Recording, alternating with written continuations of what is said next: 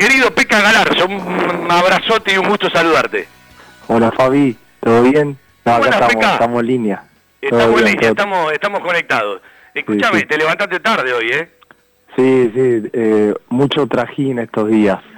No sé si estarás al tanto, pero hasta antes de ayer estuvimos en Villa Dálmine con el cuerpo técnico del Pacha Cardoso y bueno, arreglamos la salida anteayer. Así bueno, que bajando a tierra. Bajando a tierra con todo lo que significa desvincularse. ¿Qué hay por delante como cuerpo técnico? ¿Todavía hay que esperar? Y no, a la espera ahora. Lo bueno que estos 5 partidos pudimos demostrar que estamos activos y viste cómo es esto.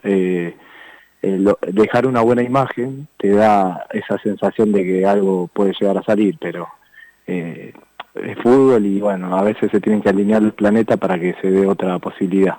¿Y en qué momento de la vida te encuentra esto, trabajando en el cuerpo técnico del Pacha Cardoso? No, bien. Yo después de que me retiré, ya tenía el curso técnico hecho, pero no iba a ser la prioridad. Pero la realidad es que lo que hizo uno toda la vida es jugar al fútbol, entonces la primera propuesta laboral que salió fue relacionada al fútbol y bueno, empecé de a poco hasta que bueno, se dio la posibilidad con el Pacha, ser el ayudante.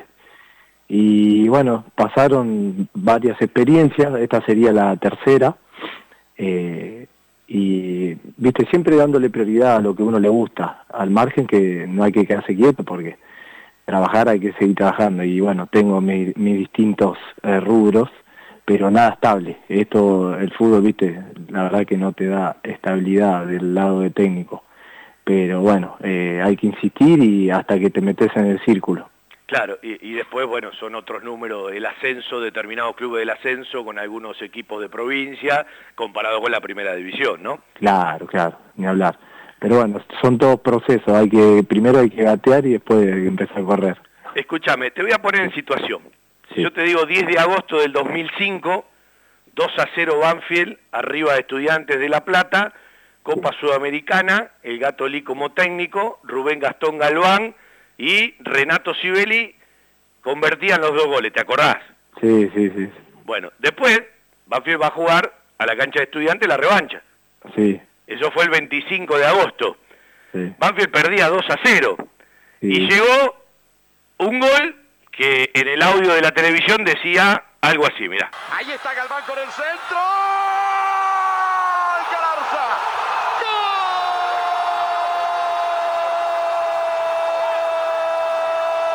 ¡Gol! ¡Banfield! Con Banfield no hay milonga, 10 minutos del segundo tiempo de cuenta, Estudiantes 2, Banfield 1, Galarza lo hizo. Claro, había convertido Hugo Mariano Pavone y Marcelo Carrosca. Sí. Y el Pekka con ese gol le permitía a Banfield clasificar a los 56 minutos del partido. Después Banfield iba a jugar frente al Fluminense. Bueno, ¿te acordás de ese gol, no? Sí. Me acuerdo y también hago autocrítica. A ver. Porque bueno, los primeros 2 goles, viste, uno yo siempre haciéndome autocrítica, tuve algo de participación para que fueran goles del rival, viste. Creo que el primero fue el penal y el segundo me gana la marca Pavone, así que sabés cómo estaba muerto. Es como que te cambió la noche, porque de última tu gol permitió clasificar, si no ibas a poder dormir. Claro, tal cual. Entonces, bueno, fue un desahogo, viste, que en este deporte tenés esos momentos donde te sentís culpable y bueno, después lo lográs dar vuelta, así que bueno, vino muy bien para el desahogo y para la moral, viste. Bueno, pero lo curioso de todo esto, porque vos dirás, ¿qué tiene que ver con la realidad? Si charlar, podemos charlar siempre, en un rato hablamos de equipo, del equipo Seño, que habitualmente hablo con el Cebolla Jiménez. Yo no sé si lo sabés, este gol que convertiste vos es el último que le convirtió un equipo a Estudiantes de La Plata en el viejo estadio de 1 y 57, porque juegan 3 días después el clásico. Le ganan como siempre a Gimnasia 1-0, es decir, el rival no convirtió, gol de Calderón para Estudiantes, y 3 días después, en la semana posterior, la Municipalidad de La Plata le inhabilita el estadio, se lo clausura. Es decir, el Pecka Galarza le convirtió a Estudiantes de La Plata el último gol en el viejo estadio de 1,57. No me digas, mirá vos, no sabía ese dato. Estás en todos los detalles, Fabi. Te voy a contar algo. Tengo gente que maneja estadística. El otro día estábamos diciendo, ¿cuándo fue la última vez que fuimos al estadio de 1,57? Porque después jugamos en Cancha de Quilmes, en el estadio Ciudad de La Plata, y hoy Banfield va a jugar por primera vez en el nuevo estadio de Estudiantes. Hasta acá no había jugado, porque los últimos 4 partidos de local Banfield los ha hecho en el Lencho Sola, ¿no? Sí. Y dije, bueno, a ver, vamos a empezar a ver el último partido. Fuimos al último partido, encontramos ese gol, y alguien me dice, mirá que después lo clausuraron. Entonces terminamos sacando este detalle. La verdad me enteré esta semana. Qué locura, igual. Las estadísticas sirven para recordar viejos tiempos. Yo diría que tendríamos que armar una plaqueta, ¿sí? Y llevarla y decir, en este lugar, por última vez en el viejo estadio, un jugador ha convertido un gol frente a Estudiantes. Estaría bueno, ¿eh? Estaría bueno. Claro, y el Pecka Galar está firme. Bueno, Pekka, ¿cómo estás vos? Todo bien, Fabi. Bueno, justamente que tocaste el tema del señor, ahora estoy por ir para allá. Porque bueno, me había distanciado un poco con el tema de esto de Dálmine, que tenía aquí todos los días Campana. Viste, el tiempo, las horas pasaban volando y el tiempo que tenía libre lo utilizaba para estar con la familia. ¿Cuánto tenías a Campana todos los días? Y hora 20, claro, van por Panamericana, claro. Claro, yo del oeste agarraba acceso oeste, camino Buen Aire y ahí empalmaba con Panamericana. A la vuelta de tu casa. Sí. Te digo, te terminas acostumbrando como todo, ¿viste? Pero sí que te saca tiempo y te saca energía, ¿viste? Así que bueno, hoy, justo ayer hablé con Galeazzi y le digo, hoy juegan el Seño, no, sí, venite, listo, así que voy a ir ahora, en un rato voy para allá, para estar, viste, volver a sentirte parte de algo que estaba iniciándose, que estaba lindo, uno se sentía cómodo, entonces ahora volvemos hoy. Claro, porque el otro día lo charlábamos con el Cebolla, ¿no? Metíamos la frase, hay que pasar el invierno, porque después cuando viene el calorcito, capaz se empieza a enganchar más gente, y lo que tienen que entender mucho, que para ustedes es algo recreativo, es volver al club, pero bueno, cada uno tiene sus obligaciones, sus responsabilidades, su familia. Sí, tal cual.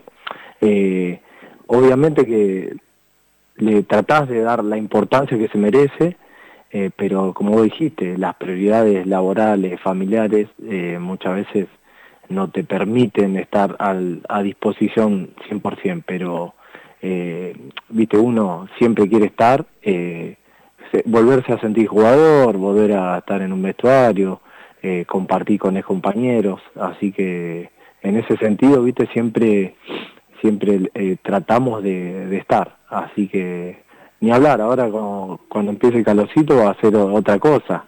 Estaba heavy ir a las 10:30 de la noche a entrenar allá a Varela, claro. A ver a Fabi y a Rubén Gastón Galván, ¿no? Sí. Pero bueno, si pasamos esa, ya estamos para cualquier cosa.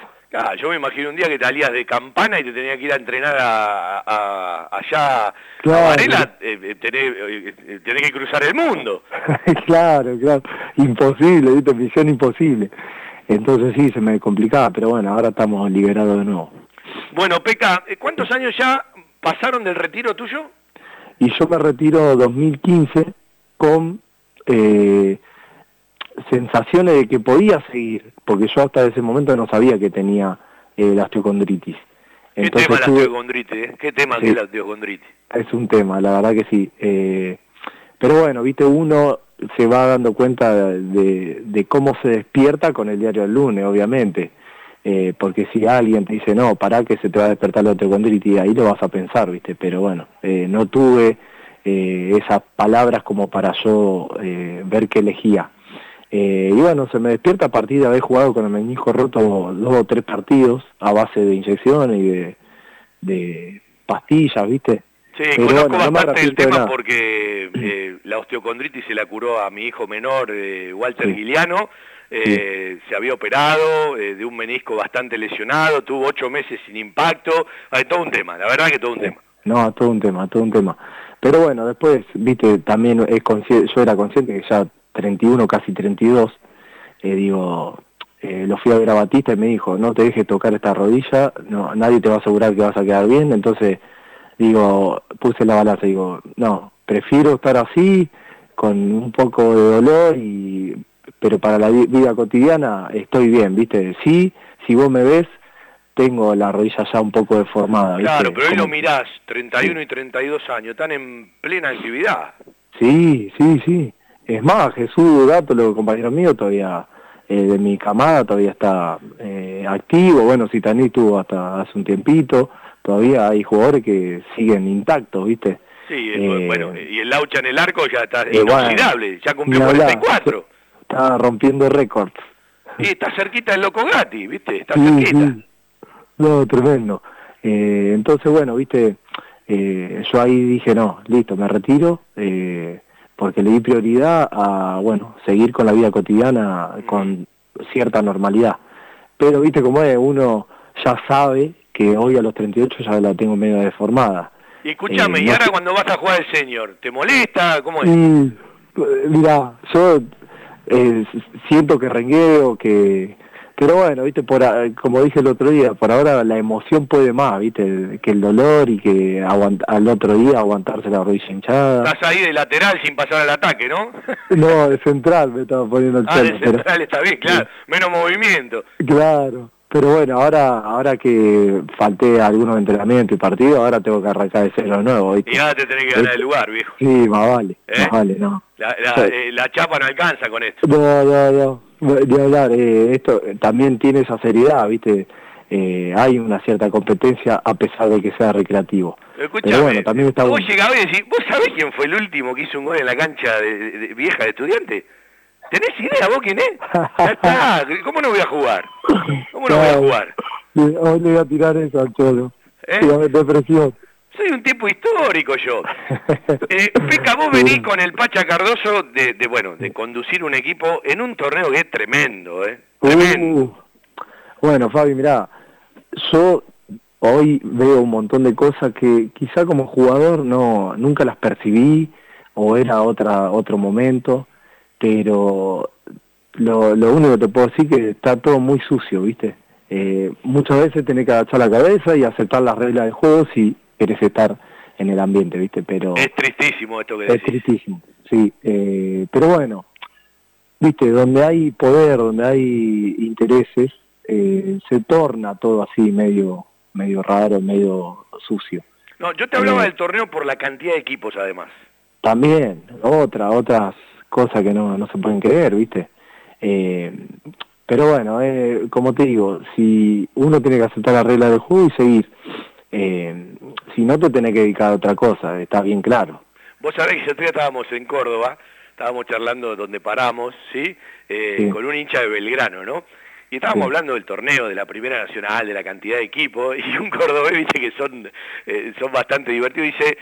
El que gana el torneo tiene que ir a la Champions, dice. Después de este torneo tiene que ir a la Champions, dice. Sí, no, es larguísimo, está todo muy muy parejo. Mirá, Belgrano, que es el que está primero y bien invicto a su montón de partidos, estadísticamente el que menos llega al arco rival, y sin embargo está puntero invicto y gana, pero viste, eso también... hay mucho, la lógica a veces no se da, pero bueno, ya se terminó, ahora a esperar que salga otra oportunidad. Pequita, lo mejor, el cariño, el respeto de siempre, ya si se quedan todos, cuando venga el calorcito lo voy a ir a ver algún día al fútbol seño, estoy informado por el querido Cebolla Jiménez, mandale un abrazo a todos, y bueno, te enteraste por nosotros de esto que te pasó allá por el 2005, así que guardalo para siempre. Dale, bueno, muchas gracias, Fabi, como siempre, y gracias por este recuerdo y este dato que la verdad que no lo tenía. Bueno, andá, comé livianito, ¿eh? Sí, no, hoy ya estoy, voy directo, ¿no? Dale, un abrazo grande, Pecka, saludos a la familia.